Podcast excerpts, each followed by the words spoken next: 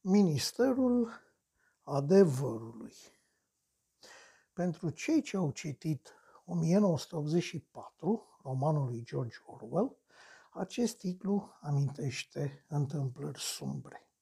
Ministerul Adevărului era organul publicistico-represiv care, manifestându-se prin presă, se ocupa cu modificarea istoriei, astfel încât aceasta să corespundă cerințelor momentului, indiferent cât de mare ar fi fost distorsiunile, lipsa de logică și încălcarea adevărului, în așa fel încât în prezentul romanului nimeni nu mai știa care este adevărul zilei, el putând fi modificat de la clipă la clipă și adus la cunoștința publicului recunoscător. Vă amintiți? Cu siguranță. Ei bine, Ministerul Adevărului modifica trecutul istoric, dar nu numai. Se mai ocupa și cu falsificarea evenimentelor și scoaterea lor din context, judecând oameni și întâmplări după nevoile prezentului și fără legătură cu realitatea istorică. Vi se pare ciudat? Vi se pare science fiction? Hm, nici gând. Lucrurile s-au întâmplat și se întâmplă la fel, făcând parte din sistemul propagandistic al statelor totalitare. Încă din anii 20, în Rusia sovietică, tovarășii care s-au ocupat cu propaganda, deși nu-i spune așa, au avut de tras din greu, fiind obligați să șteargă cu buretele uitării naționale personaje importante și marcante, personaje care au influențat istoria rusă ori sovietică înainte și după Revoluție. Așa s-a întâmplat cu țarul și cu familia imperială, cu tovarăși de luptă revoluționară, cu generali și ofițeri superiori, cu politicieni importanți. Oameni care au adus comunismul la putere, Kirov sau Leon Trotsky sunt un bun exemplu, au devenit dintr-o dată dușmani ai statului și ai revoluției, acuzați, funcție de moment, că sunt prea de dreapta ori prea de stânga. Toți cei care nu au plăcut părintelui popoarelor au fost mătrășiți într-un mod sau altul. Siberia, Ha, Siberia fiind un fel de sanatoriu pe lângă modul obișnuit în care erau anchetați și lichidați dușmanii revoluției, adică ai tătucului popoarelor. Din anii 30, în Germania nazistă, lucrurile au luat în aceeași direcție. Și aici, cine n-a plăcut regimului sau conducătorului, a avut de-a face cu poliția politică și a sfârșit ori în Siberia nemțească, adică într-un lagăr, ori a dat cosul urgent și nu a mai deranjat pe nimeni. Deviza Ein Volk, Ein Reich, Ein Führer era de fapt nu un popor, un stat, un conducător, ci pur și simplu un conducător și atât. Și propaganda germană a șters din istorie personaje și întâmplări care nu concordau cu ideile de moment ale partidului. Și propaganda nazistă a modificat adevărul istoric și nu numai cel de moment al războiului, dar și cel trecut, mari oameni ai Germaniei fiind reduși la câțiva plăcuți conducătorului sau potriviți cu dorințele partidului. Mai ușor de povestit este ceea ce s-a întâmplat la noi.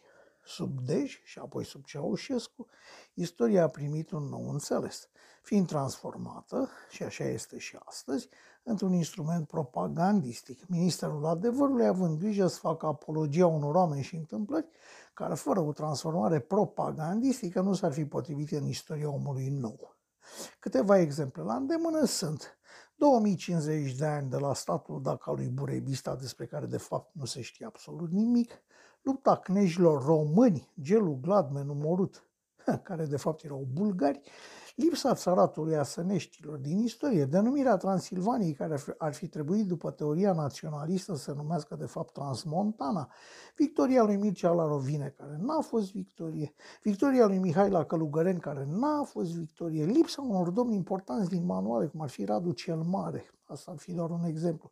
Ideea falsă a unirii sub Mihai Viteazu, declararea independenței pe 9 mai și nu corect pe 10, așa cum a fost, ca să nu coincidă cu ziua regalității. Ștergerea din istoria regilor României, întoarcerea armelor, insurecția armată sau în ultimii ani revoluția antifascistă și antiimperialistă de la 23 august realizată de Partidul Comunist Român, când de fapt a fost prostia armatei, Retragerea URSS din România în 56-57, care a fost urmarea tratatelor internaționale și nu a beției lui Hrușciov și multe altele. Să nu uităm, să nu uităm că până și ultimul dictator comunist l-a cam șters din istorie pe penultimul, adică pe Dej. În acest moment, răgând linie, observăm un lucru comun celor trei povești de mai sus. Indiferent cum au violat ei istoria, în comun au avut conducătorul iubit, părintele adorat, farul călăuzitor, cârmaciul, adică în toate aceste regimuri a funcționat din greu mecanismul culturii personalității, în ființa unui personaj oarecare, propaganda încercând să întrupeze nu neapărat statul, cât poporul căruia îi se adresa Ministerul Adevărului. Spus pe scurt, toate aceste societăți au avut tătucul sau fratele cel mare căruia îi s-a închinat totul. Iată însă că acum, când nu mai credeam că este posibil, Ministerul Adevărului renaște. Și unde? În San Francisco, vestit prin libertatea, liberalismul și libertinajul lui, Consiliul Școlar a hotărât să schimbe numele a 44 de școli pentru că pentru că ce credeți? Pentru că poartă numele unor personaje asociate cu sclavia și cu colonialismul, sau mai exact pentru că au avut un rol în, și aici citez, subjugarea și înrobirea ființelor umane, sau care au asuprit femeile inhibând progresul societății, sau ale căror acțiuni au dus la genocid, sau cine a diminuat semnificativ oportunitățile unora dintre noi de a avea dreptul la viață, libertate și căutarea fericirii. Hm.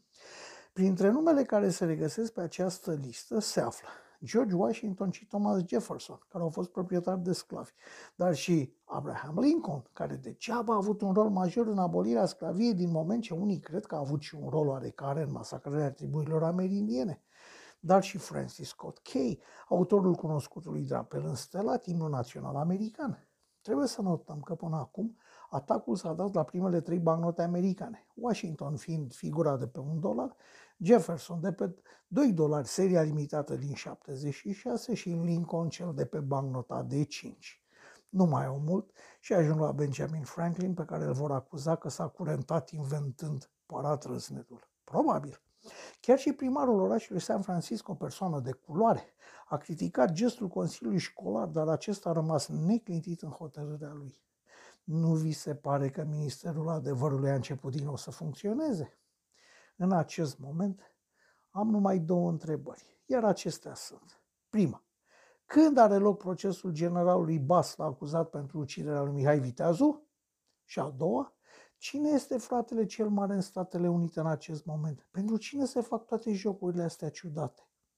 Așa se întreabă un om de pe stradă.